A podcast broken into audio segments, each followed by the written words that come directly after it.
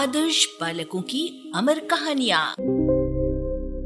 आज सुनिए चंड की कथा। वाचक स्वर है योगेश पांडे का।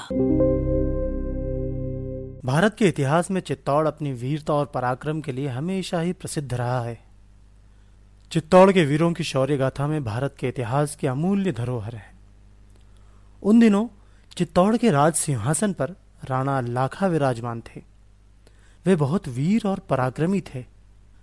अपने पराक्रम से उन्होंने दिल्ली के बादशाह बहलोल लोधी को युद्ध में पराजित किया था। इससे उनकी कीर्ति दूर दूर तक फैल गई थी। राणा के सबसे बड़े पुत्र का नाम था चंड। वो अपने पिता के अनुरूप ही वीर और दृढ़ निश्चयी था। अन्य गुणों में भी वो श्रेष्ठ था। राणा तो उसे चाहते ही थे। राज्य की प्रजा भी उसके सद्गुणों की प्रशंसा कर उसका आदर करती थी। उन दिनों राजस्थान में तरुणावस्था में ही लड़कों का ब्याह हो जाया करता था। चंड भी पंद्रह वर्ष का हो चला था। सो, जोधपुर के नरेश राव रणमल्ल ने राजकुमार चंड के साथ अपनी पुत्री का विवाह करने के लिए राज पंडित को नारियल सहित शुभ संदेश देकर चित्तौड़ के दरबार में भेजा। जोधपुर से नारियल लेकर जिस समय राज पंडित राज्यसभा में पहुँचे, उस समय चंड राज्यसभा में उपस्थित न था।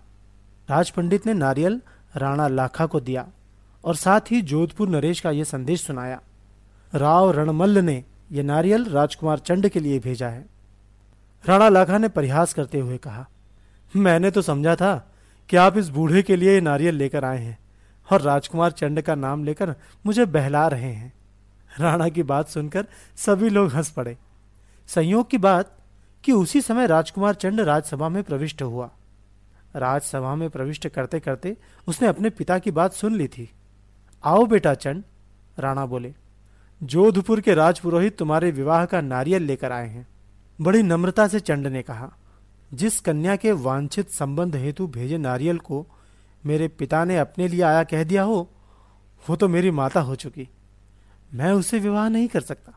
स्थिति को विकट और अप्रत्याशित मोड़ लेते देख राणा हड़बड़ा उठे, बोले वो तो मैंने परिहास में कह दिया था। परिहास में ही सही। किंतु राजपूतों की जबान से निकली बात पत्थर की लकीर होती है। स्थिति बड़ी अजीब हो गई। नारियल को लौटा देना तो जोधपुर नरेश और उनकी निर्दोष कन्या का अपमान करना था। और राजकुमार चंड किसी तरह यह विवाह करने को तैयार नहीं था। राणा ने बहुत समझाया, पर चंड अपनी बात पर अटल रहा। जिस पुत्र ने कभी पिता की आज्ञा न टाली थी उसे इस प्रकार जिद में अड़ा देख राणा को क्रोध आ गया। उन्होंने कहा, यह नारियल लौटाया नहीं जा सकता। राव रणमल्ल का सम्मान करने के लिए मैं स्वयं इसे स्वीकार कर रहा हूँ। लेकिन तुम भी कान खोलकर सुन लो। यदि इस संबंध से कोई पुत्र हुआ तो चित्तौड़ के सिंहासन पर वही बैठेगा। पिता की इस बात से युवराज चंड को तनिक भी रोष न हुआ। भीष्म पितामह की तरह उसने कहा मैं आपके चरणों को छूकर प्रतिज्ञा करता हूँ कि नई माता से जो पुत्र होगा, वही सिंहासन पर विराजेगा और मैं जीवन पर्यंत उसकी सेवा में लगा रहूँगा। कुमार चंड की इस प्रतिज्ञा से राणा सहित सभा के सभी लोग स्तंभित रह गए। एक साधारण से परिहास का इतना भयंकर परिणाम होगा, इसकी कल्पना किसी ने न की थी। चौदह वर्ष की राजकुमारी का परिणय अंततः पचास वर्षीय राणा लाखा के साथ हुआ। कालांतर में इस नई रानी से राणा को एक पुत्र की प्राप्ति हुई, जिसका नाम मुकुल रखा गया। अभी मुकुल लगभग पाँच वर्ष का ही हो पाया था, तभी तीर्थराज गया पर मुसलमानों ने आक्रमण कर दिया। राणा तीर्थराज गया के संरक्षक थे, अतः उसकी रक्षा करना उनका कर्तव्य था। खबर मिलते ही उन्होंने अपनी सेना सजाई। इतनी बड़ी पैदल यात्रा और फिर युद्ध। क्या भरोसा वे जीवित दोबारा चित्तौड़ लौट ही ना पाए? ये सोच उन्होंने चंड से कहा, बेटा, मैं तो धर्म रक्षा के लिए जा रहा हूँ। मेरे बाद तेरे छोटे भाई मुकुल के भविष्य का ख्याल रखना। चंड राणा के मन की दुविधा ताड़ गया और बोला, चित्तौड़ का राज सिंहासन तो उसी का है। राणा नहीं चाहते थे कि पाँच वर्ष के बालक को सिंहासन पर बैठाया जाए। उन्होंने तरह तरह से चंड को समझाने का प्रयास किया, पर चंड अपने इरादे से टस से मस न हुआ। राणा के सामने ही सिंहासन पर बिठाकर उसने मुकुल का राज्याभिषेक किया, और सबसे पहले स्वयं उसी ने उसके मस्तक पर राज तिलक लगाया।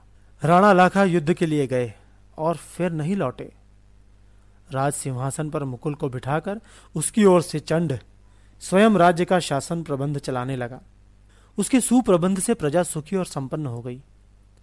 इतना सब करने के बावजूद मुकुल की माता अर्थात अब राजमाता के मन में यह संदेह घर कर गया कि चंड मुकुल को सिंहासन पर से हटाकर स्वयं राज्य लेना चाहता है। एक दिन बात ही बात में उन्होंने ये बात प्रकट भी कर दी। राजमाता की बात सुनकर राजकुमार चंड के मन को बड़ा आघात पहुँचा। उसने उसी क्षण राजमाता से कहा माँ, आपको संतुष्ट करने के लिए मैं चित्तौड़ छोड़कर जा रहा हूँ। लेकिन जब भी आपको मेरी सेवा की आवश्यकता हो, सूचित कीजिएगा। आपका संदेश प्राप्त होते ही मैं चला आऊँगा। और सचमुच, उसी दिन राजकुमार चंड ने चित्तौड़ छोड़ दिया। उसके चले जाने पर राजमाता ने जोधपुर से अपने भाई बोधा जी को राज्य का शासन प्रबंध संभालने के लिए बुला लिया। इसके बाद खुद राव रणमल्ल भी अपने लाव लश्कर के साथ चित्तौड़ आ गए। कुछ ही समय में उनकी नीयत बदल गई और वे अपने दौहित्र को मारकर चित्तौड़ का राज्य हड़प लेने का षडयंत्र रचने लगे। राजमाता को जब इस बात का पता चला तो वे बहुत व्याकुल हो उठी, क्योंकि उनकी सहायता को अब कोई भी न था। कोई उपाय न देख उन्होंने चित्तौड़ को बचा लेने का आग्रह करते हुए चंड को पत्र लिखा, जो उस समय एक पड़ोसी राज्य के दरबार में थे। राजमाता का संदेश मिलते ही चंड अपने प्रयास में लग गए और फिर एक दिन अचानक एक बड़ी सेना के साथ उन्होंने चित्तौड़ पर धावा बोल दिया।